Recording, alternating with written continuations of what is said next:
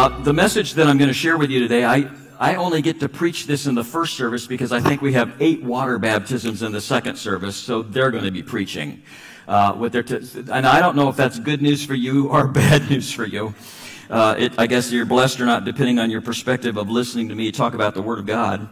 Uh, but have you noticed that when you're young, time seems to take forever?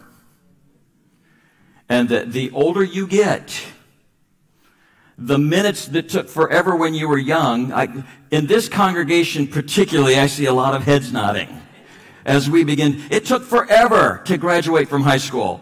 I don't know what happened. The next 12 years go a little. And then from then on, it's just, it flies. It flies. But today I want to talk to you for just a few moments about what you do with your choices in time. Heavenly Father, we recognize today that this is your house. It's your church. We are your people. There may be some here today who have not made that decision to become your people, and there probably are many that are watching online as this is being live streamed into their homes that may not have made that decision that they are your people. And I pray that today, through the influence of your word, through your messenger, under the anointing of the Holy Spirit, today that you would begin to lean hearts toward home. As we begin to look at the decisions that we make and the choices that you've allowed us to make and how we apply those things within our life. And so I pray your anointing on this. In Jesus' name, amen. We tend to think of life in, in large chunks. We celebrate years. We celebrate birthdays. We celebrate anniversaries. We rarely celebrate months. We rarely celebrate weeks, and, and rarely do we ever celebrate dating, our, our days. Unless, of course, I, have I've had conversations having worked with youth for a number of years. I've discovered that, that youth will celebrate dating if they've dated a week or a month. And if they make it to two months, I mean, that's flowers and a, and a big night out. You know, I, I tell youth all the time, if you are celebrating two months in a relationship, you've set the bar a little too low. Uh, we're aiming for stuff that's a little bit better than that. Uh, I'm just saying. But, but you know that, that minutes often fly by without being recognized. How many minutes are in the average lifespan?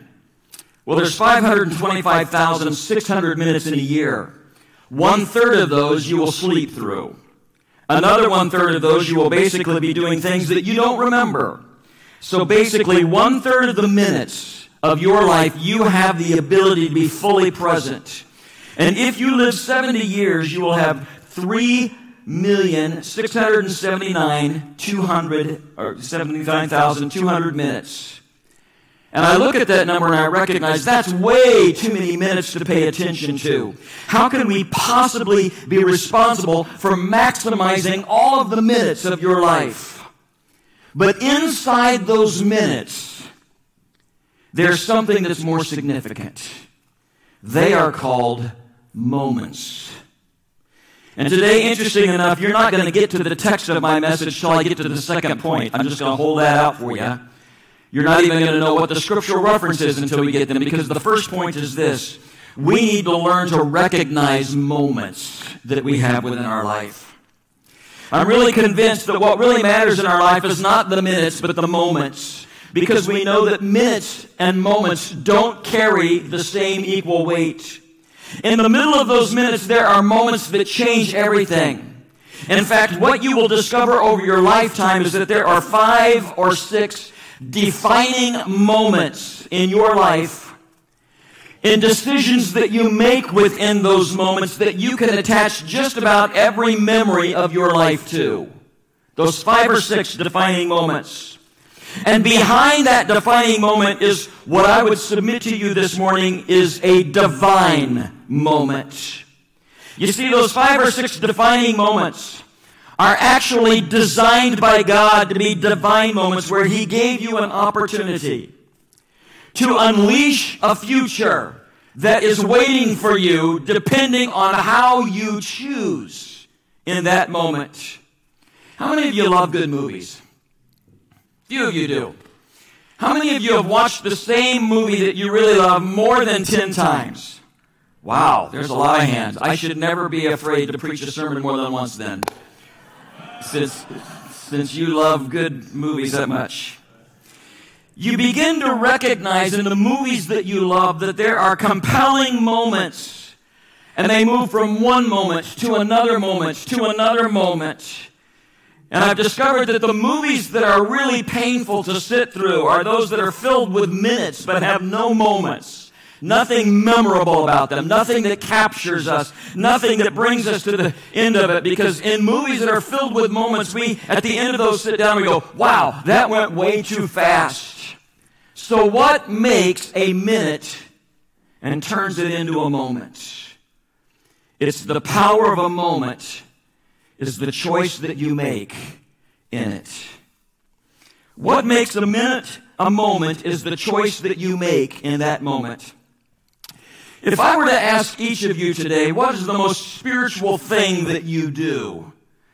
Many of you may respond with answers such as, well, the most spiritual thing that I do is pray.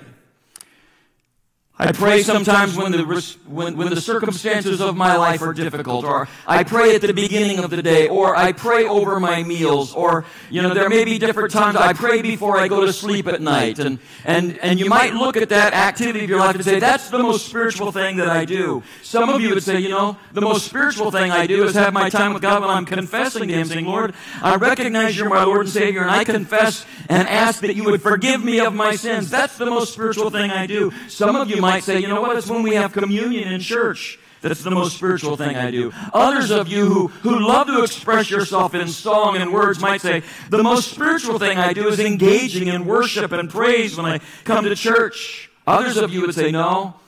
For me, the most spiritual thing I do is when I read my Bible and God begins to speak to me. Or maybe for some of you, it's just the most spiritual thing I do is I just come to church. I just, I just show up. And here's the thing.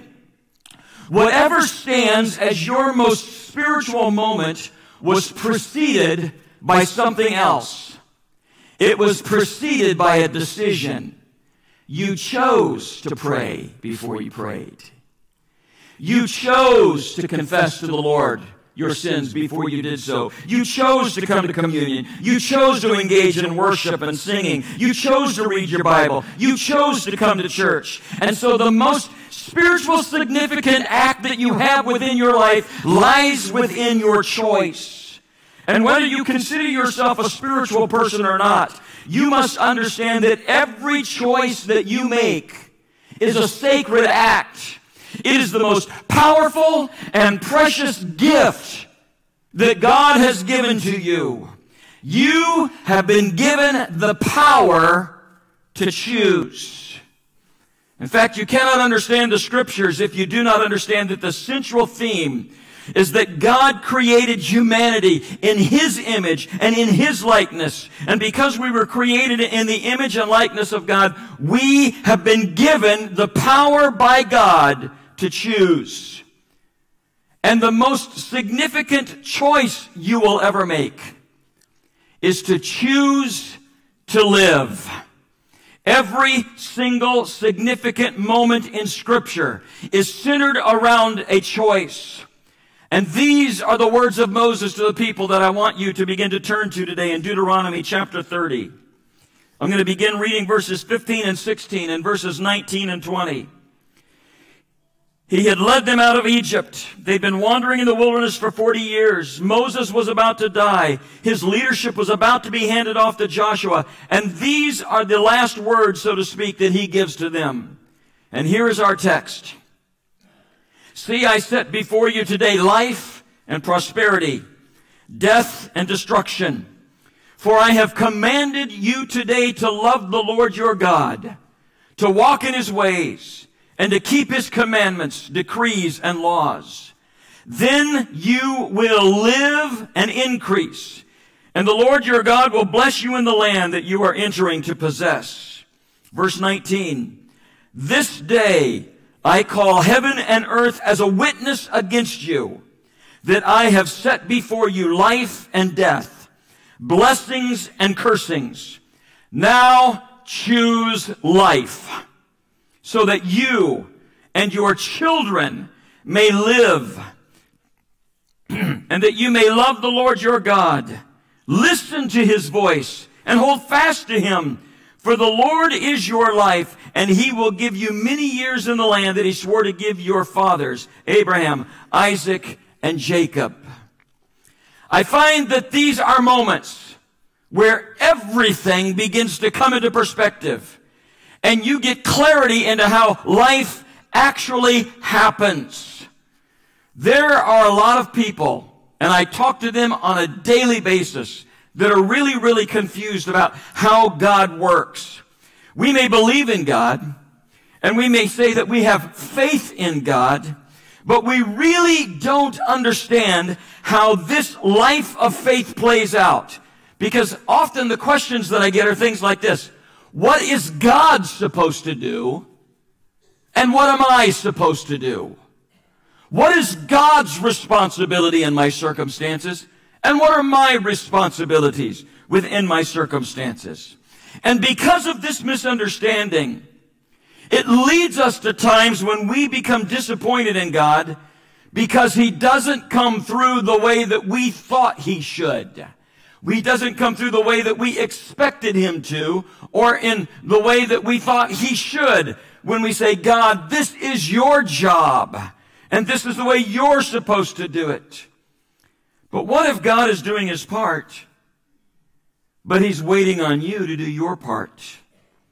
What if you have actually confused the roles and you thought God was supposed to do something that He specifically created you to do? You see, at the beginning of the story, there's Adam and Eve. They are created by God and they are put into paradise. And you may not know this because oftentimes this is not something that is publicly proclaimed very often. But the first command that God gives them in scripture is not about the things that they can't do. The first command that God gives them in scripture is not the don'ts. And oftentimes we live in a world, don't we, where people think that our God is a don't God. They say, oh, you're a Christian. That means that you don't do this and you don't do that and you can't do this and you can't have fun. And, and we've got this image of our God that he is a don't and can't God.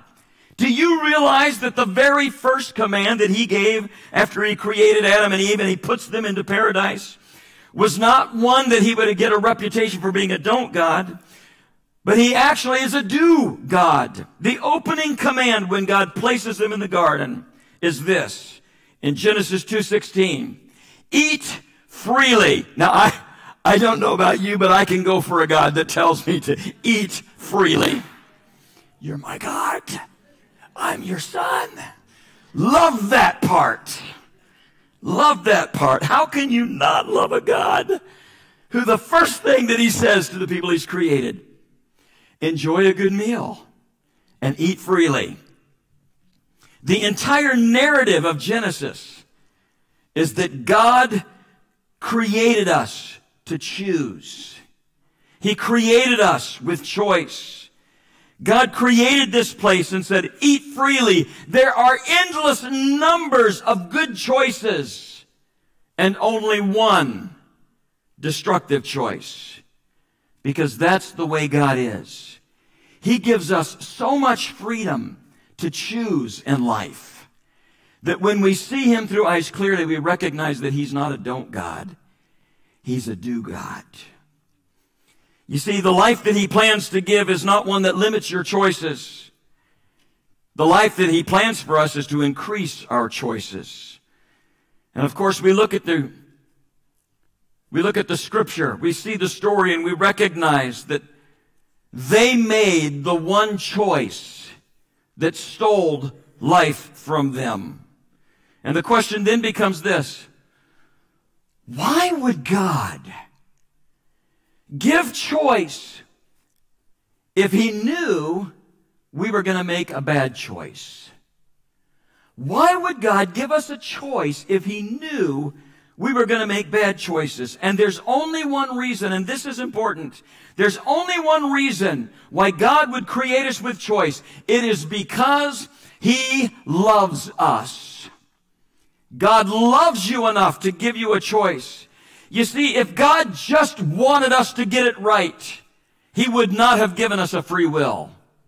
if God just wanted us to get it right, then He would have made us in such a way that we were incapable of getting it wrong. If God just wanted you to do it His way, He would have become a cosmic micromanager of life, and He did not need to give you a free will. The only reason free will needs to exist is because you can't force somebody to love you. And every one of us who have ever had our heart broken in a relationship in life knows that. When we thought maybe we can force somebody to love us. Love has to be a free choice. So God created you to choose in that freedom. And this is the tricky thing. Just because you're free to choose does not mean that your choices bring you freedom. Think about that for a minute. Just because you are free to choose does not mean that your choices create for you freedom. You can actually be free to choose and the choices that you make abdicate your freedom. You can choose to become a captive. You can choose to do things that will take your freedom from you. So we look at this and say then, then why is there all these don'ts that we see? Now, I'm a parent. How many of you are parents today? There are many of you that are parents. As a parent, it fascinates me that the first things our kids learn from us is no and don't.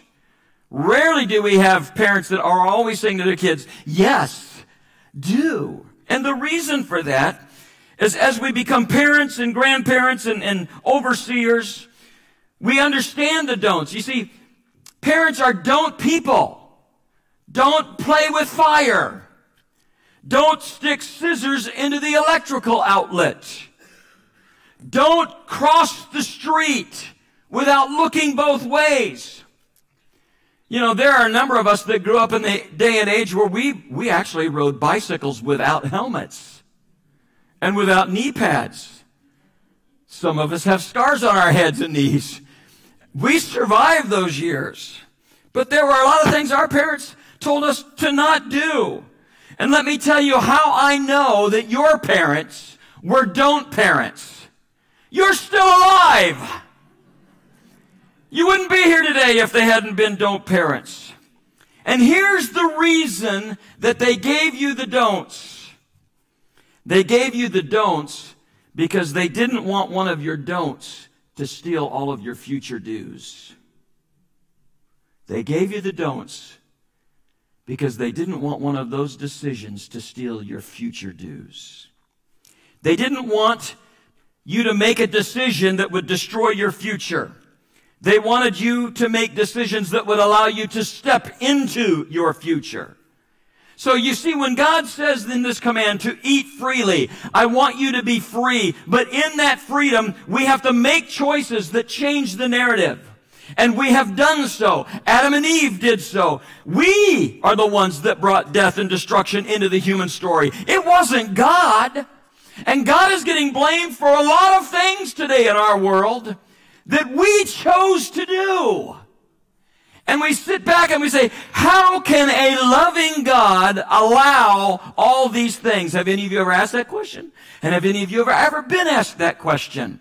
And we can trace it right back to the very beginning and say, God allowed us to choose.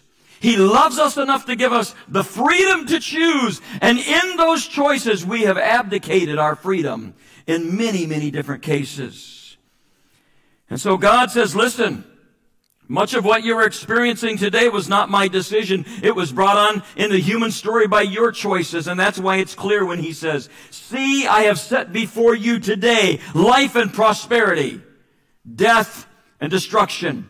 Now I, I hate to be the bearer of bad news, but I'm a realist. All of you are dying. From the moment that you were born, you are on a journey that will end in the death of every one of us. And destruction is everywhere around us, particularly in the last several days as we've been watching the news and hearing the things that are taking place around the world. Our planet is in disarray. Humanity only seems to know how to tell the story of destruction and hate. And there are people that will say, how can God exist when there's hatred and disease and injustice and racism and destruction on such massive levels? And that is what causes people to believe that there is no God.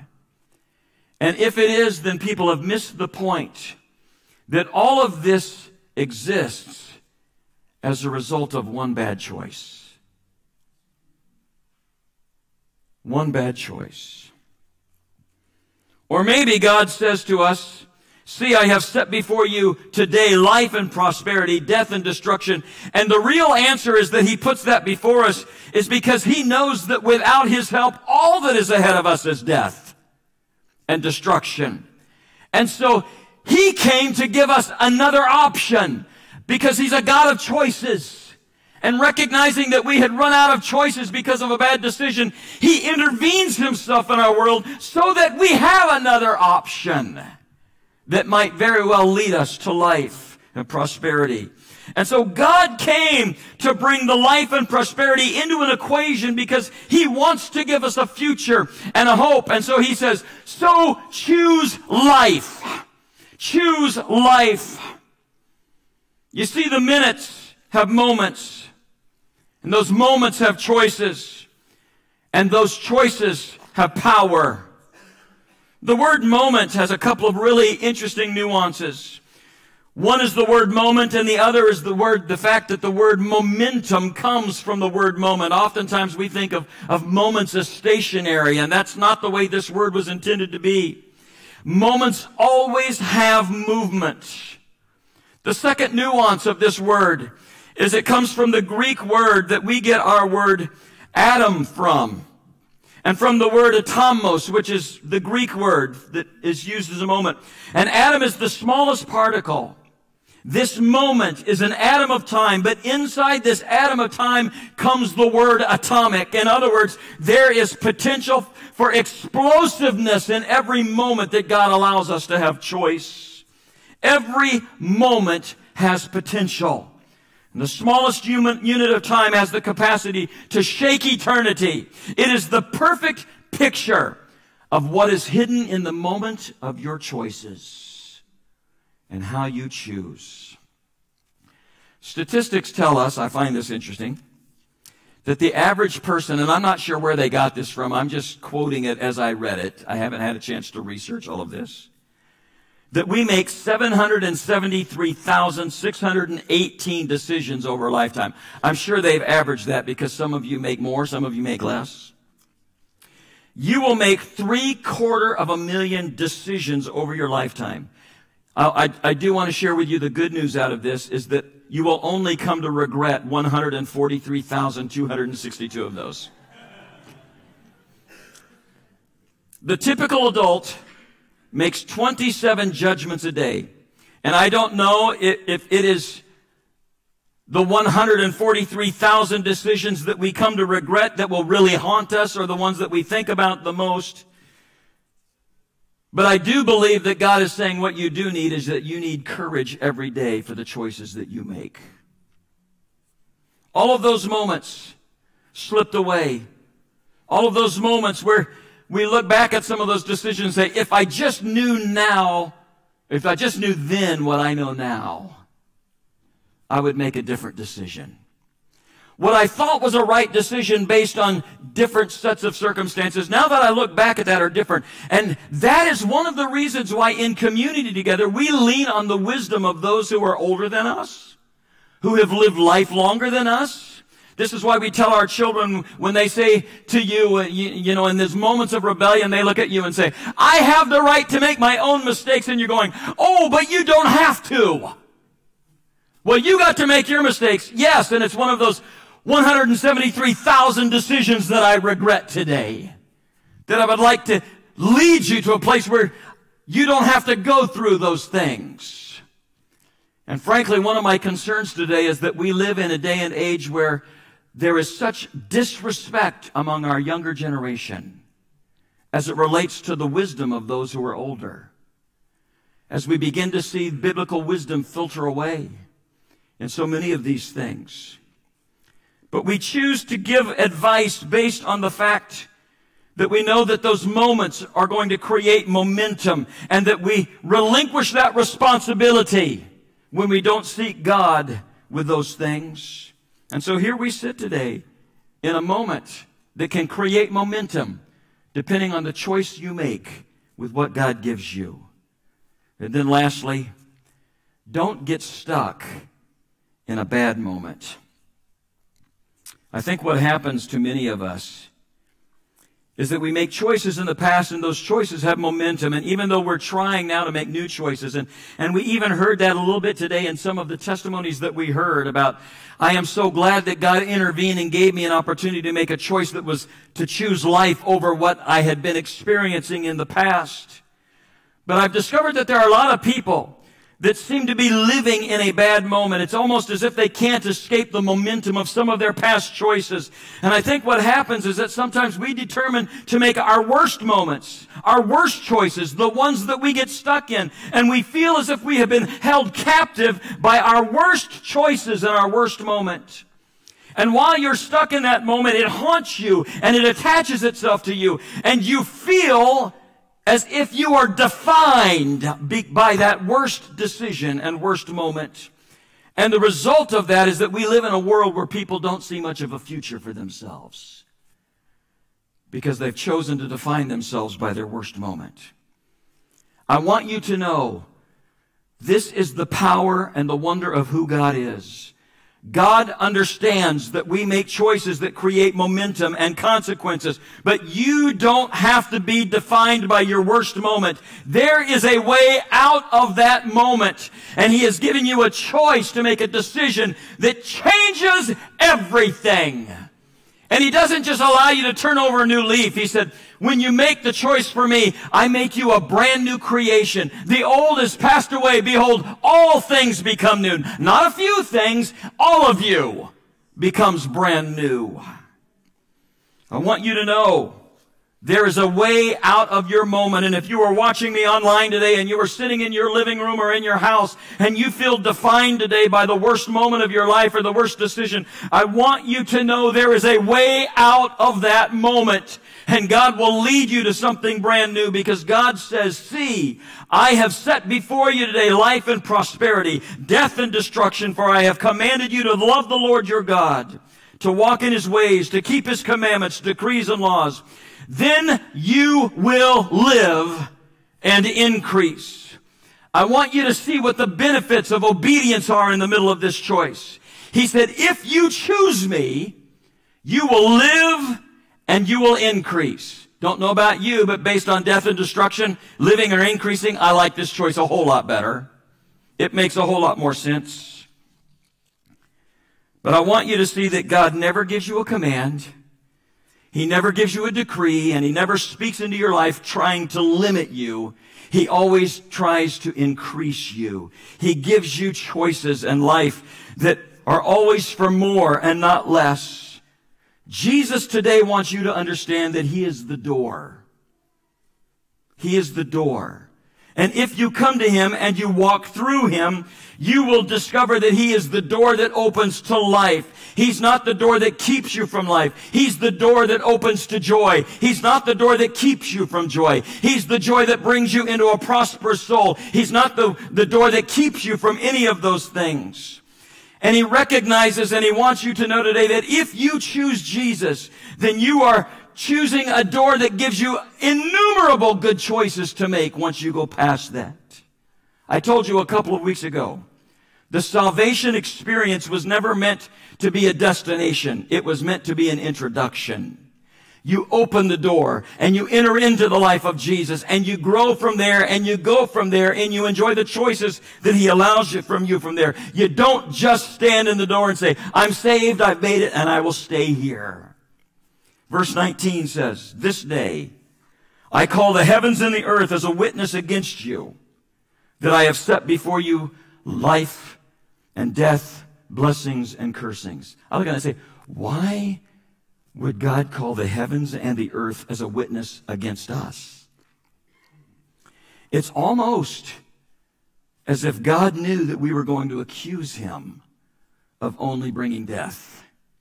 It's almost as if he knew that there were going to be people that were going to be in this world that's going to blame everything bad that happens on him. That this is all his fault. That we were given no choice. That we were given no opportunity. And he is saying, I want you to know that I am bringing heaven and earth as a witness that I gave you a choice. You see, death already exists. Destruction is everywhere. There's pain already in this world. And God says to us today, now choose life. And this is where it begins. There are certain things that only God can do, but there are certain things that God cannot do for you. You see, God already chose life, and ironically, it was through his death. Through his death, he provides us the opportunity of life. But now he stands, and the scripture says he's knocking at the door, waiting for you to answer.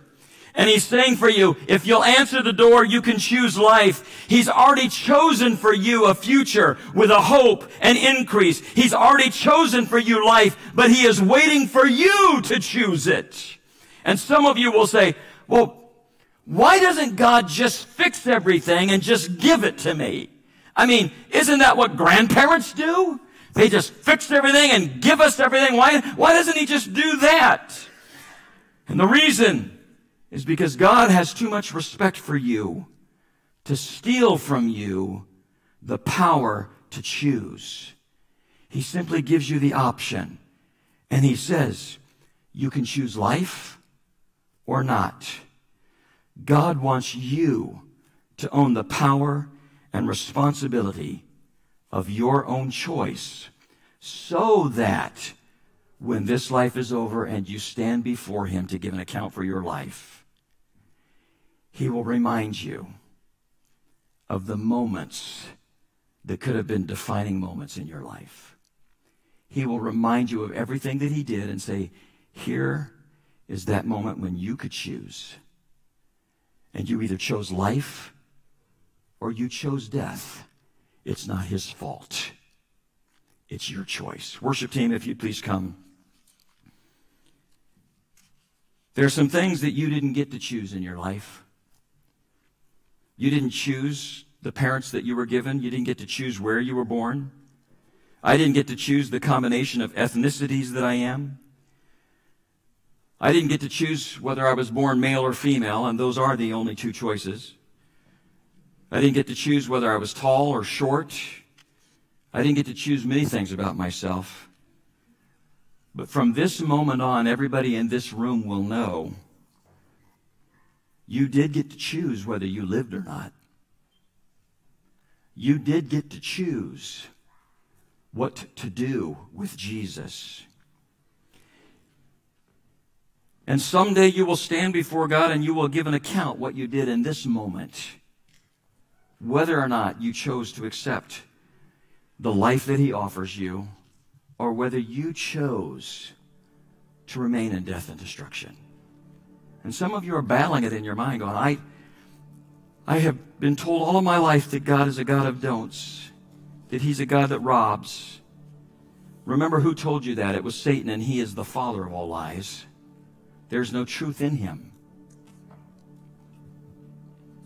So choose life. Here's the tricky part, and I conclude with this. I believe that part of what the decision is today for so many people is they would choose life if they didn't have to choose God. They said, you know what, I, I want all that God offers because that, that's so good. I just don't want to give my life to God. Can I have what He has without having Him? Oh, how arrogant. How arrogant and entitled And so many people are in the dilemma. I need the things that God offers, but I don't want God invading my life or the expectations that I would have to live for Him. And here's the problem. God cannot give you life apart from Himself because God does not give life. God is life. He is life. He exists, and when you exist in Him, you exist in life. He can't give you something that's a part of Himself and not give Him all of Himself to you. And the only way to step into life is to step into Him. He doesn't give love. He is love. You can't experience His love unless you step into Him completely for it. And so we're asking Him, give me pieces of you, but not all of you. And He says, I'm incapable of that. That's the choice. You step into me completely, or you choose not to. But it is your choice. Everything that your soul that your soul longs for, that you're so desperate for in life is not something God gives to you. It is Him Himself. And so today He says the choice is yours. So choose life.